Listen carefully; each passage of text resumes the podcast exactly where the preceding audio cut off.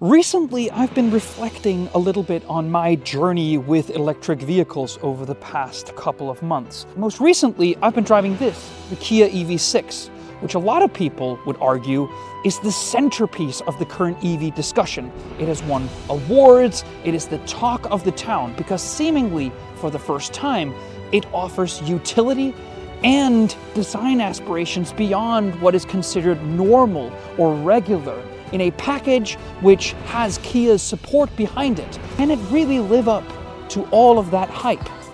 Well, I've been in this car for around 10 days when I record this, so I actually already know the conclusion. So, how about I tell you about that journey? Let's go.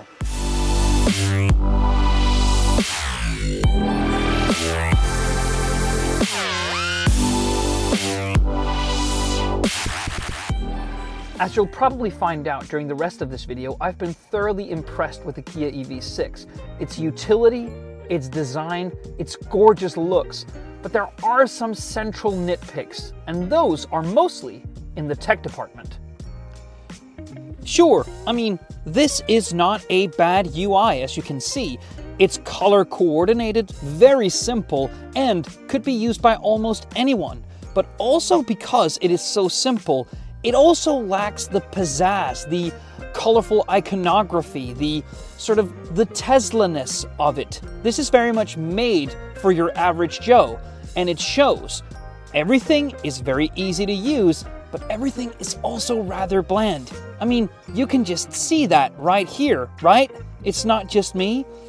And beyond that, sort of the font, the way that this one of the two 12.3 inch screens is divided up, kind of ultimately divides out into these three columns.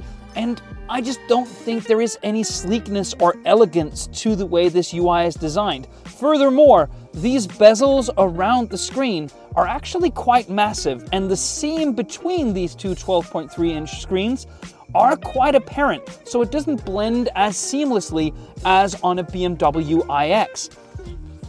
This software just lacks sleekness. I mean, if you need any kind of indication as to why, look at this main screen. Sure, again, it's simple. I have my GPS navigation information, some geographical information, as well as what is currently playing and my current battery status, which is currently 70%. But apart from that, I mean, again, it's just boring. Ultimately, it's just a little bit of a missed opportunity to design something which is made for everybody, where they could have surged ahead and designed it for someone more specific, someone who likes tech as much as they like cars.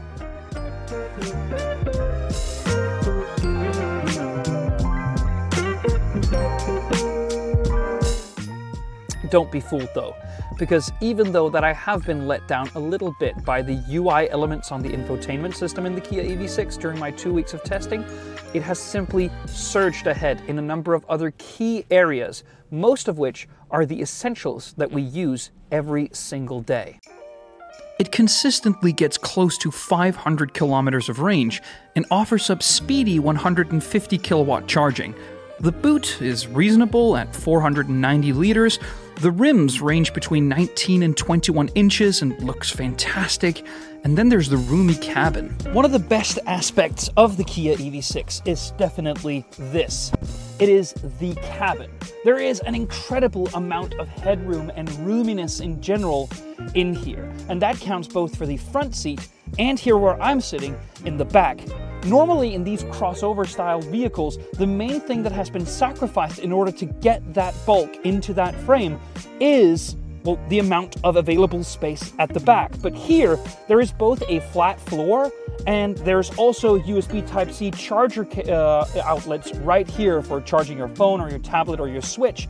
But the main thing is just, it feels very spacious and very nice as a result you have to take into account the looks as well. I mean, it's both distinctive yet sufficiently anonymous, menacing yet lovable. It's such a good looking car, this. From the rear taillights to the swooping roofline. I absolutely adore it, and many of the EV6's main competitors simply aren't this nice to look at. This is a very impressive vehicle overall in terms of its range, capability, utility, and most importantly, this design. It just looks so magnificent and it makes up half of the joy of owning one, I would guess. So I'm going to sunset this vehicle, continue my journey that I have, as I said, been reflecting on for the past couple of weeks and months. And uh, it's going to be an exciting journey ahead in 2023. And, well, it's been quite the journey to drive this as well. I hope you've enjoyed. Thank you so much. See you on the next one.